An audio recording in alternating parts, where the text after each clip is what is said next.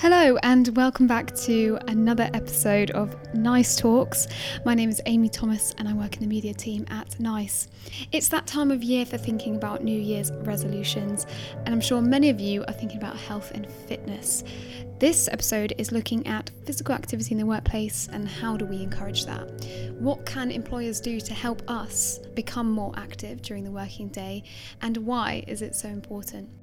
I'm Mike Brannan. I'm National Lead for Physical Activity at Public Health England. Well, we know since the 1960s that we've become less active. So we're the first generation who have to actively choose to be physically active. And given the average worker spends over 60% of their waking hour in the workplace, it's an incredibly important opportunity for them to actually ad- address these issues. And health and work is incredibly important for employers because we know that uh, there's 131 million uh, days of sickness absence each year. It's often described as the biggest unmitigated risk for employers' health. We know that one in three of uh, working age population have a long-term health condition, and that's increasing. So, are we saying that encouraging physical activity will lower sickness absences? Yeah, so we know that active employees take, uh, you know, employees who are physically active during their life uh, take less less time off sick.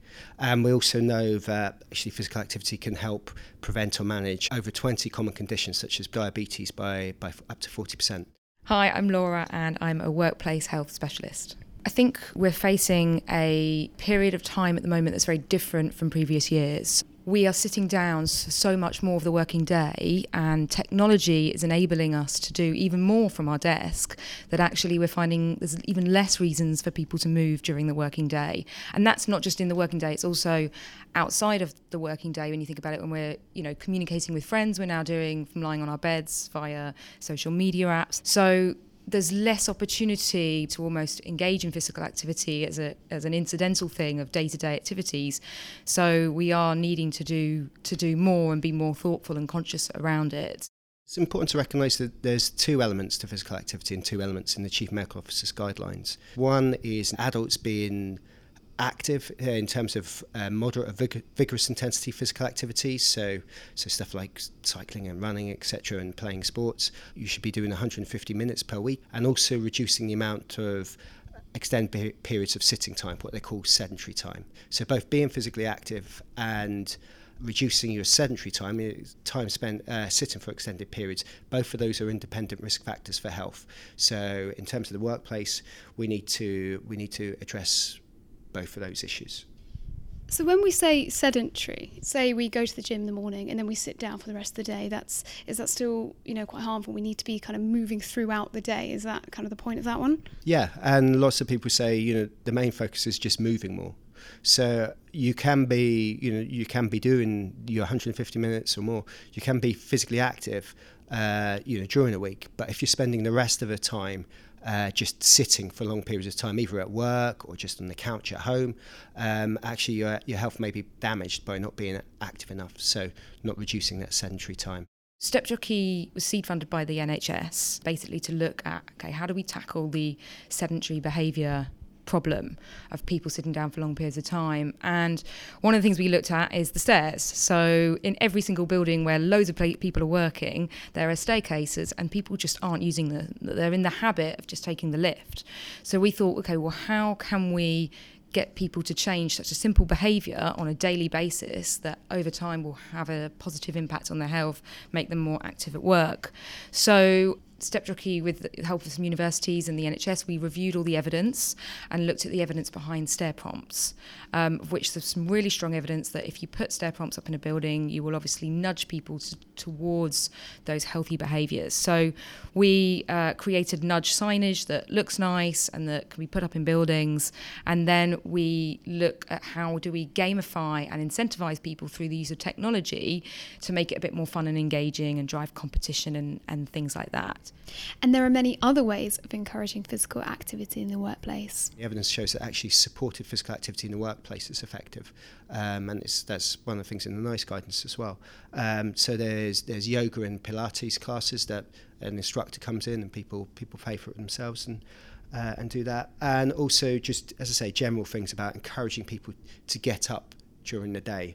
You mentioned briefly the uh, NICE guidance there, and just wondered if we could touch on that. Um, I think the guidance is, is, is really helpful because it's it's flexible. It's about that fact that you know employers are experts at, at their business, but you know naturally they would need just as in in any other area where they may not be experts in, they they can take get bring in advice. So this is free advice being provided by uh, NICE and Public Health England, and and it just helps people think about the approach that they can take. So it's important to recognise that there isn't one size fits all. All businesses are different. Um, you know who your workforce is, the nature of the work, the the nature of the, the buildings and what's what's available locally. Um, so that's why the NICE guidance is helpful in terms of providing a, a, practical approach that people can go through to to develop their own approach. So, what's NICE's approach? I ask Ben Bennett, who chairs our Workplace Wellbeing Strategy Group. I'm Ben Bennett, I'm uh, the Business Planning and Resources Director at NICE. One initiative we have that's been very successful is every year, for the last three years, I think we've had a health and well-being week of activities, and obviously part one of the strands of that would be would be physical activity. We issue people with um, pedometers, and, and actually people now have those on their phones. So what we've done is run a a little competition during that week, and people sort of form themselves into teams to see how many steps people manage during that week. And actually, people I think have found that very useful, and a lot of people have kept that initiative up. We certainly encourage people to cycle and to, to walk to work. We make sure we have good facilities for people to sh- shower at work so they can do that sort of thing. Also, go running, walking at lunchtime. There's a walking group, I think, in Manchester at lunchtime, and a running group, and that kind of thing. It's everybody's individual responsibility to take responsibility for their own health. But I think employers who are requiring us to do desk based work, who want us to, you know, work for them for a long period of time, it's their responsibility to make sure that we've got an environment and that we've got flexibility in our schedule to be allowed to allow us to do movement during the working day, to be able to stand up and work if we want to. Um, there's things like walking meetings now that people are bringing in, um, and also encourage us and educate us at the same time. Well, I, I think it just it just it just makes absolute sense to do that. You need to look after just staff and they'll be there for you and they'll be well. I mean, certainly, you know, things like our, our sickness, our sickness rates are very, very low, and um, you know, I don't think that's unconnected with the fact that we um, trying to look after our staff and look after their physical well-being as well as their um, intellectual and, and, and mental health as well. It's about recognising that we're the first generation who has to actively choose to be physically active, um, and so it's about recognising that and how to how do we need how do we need to change and how can we incorporate that into our into our daily lives.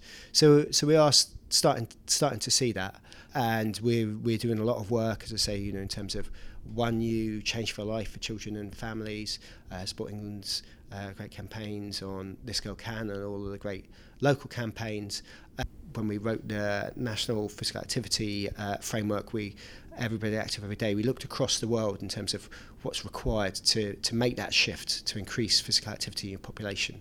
Um, so it's it's a common problem across all uh, high income countries in terms of being inactive, and it's about as you as you kind of alluded to, is we need to change the social norm. So we need to change people's expectations that they actually want to be active. When we think about how we live our lives, so maybe walk and cycle to work if you can, you know, walk taking a taking a break at lunchtime to to walk or maybe do some some other types of physical activity.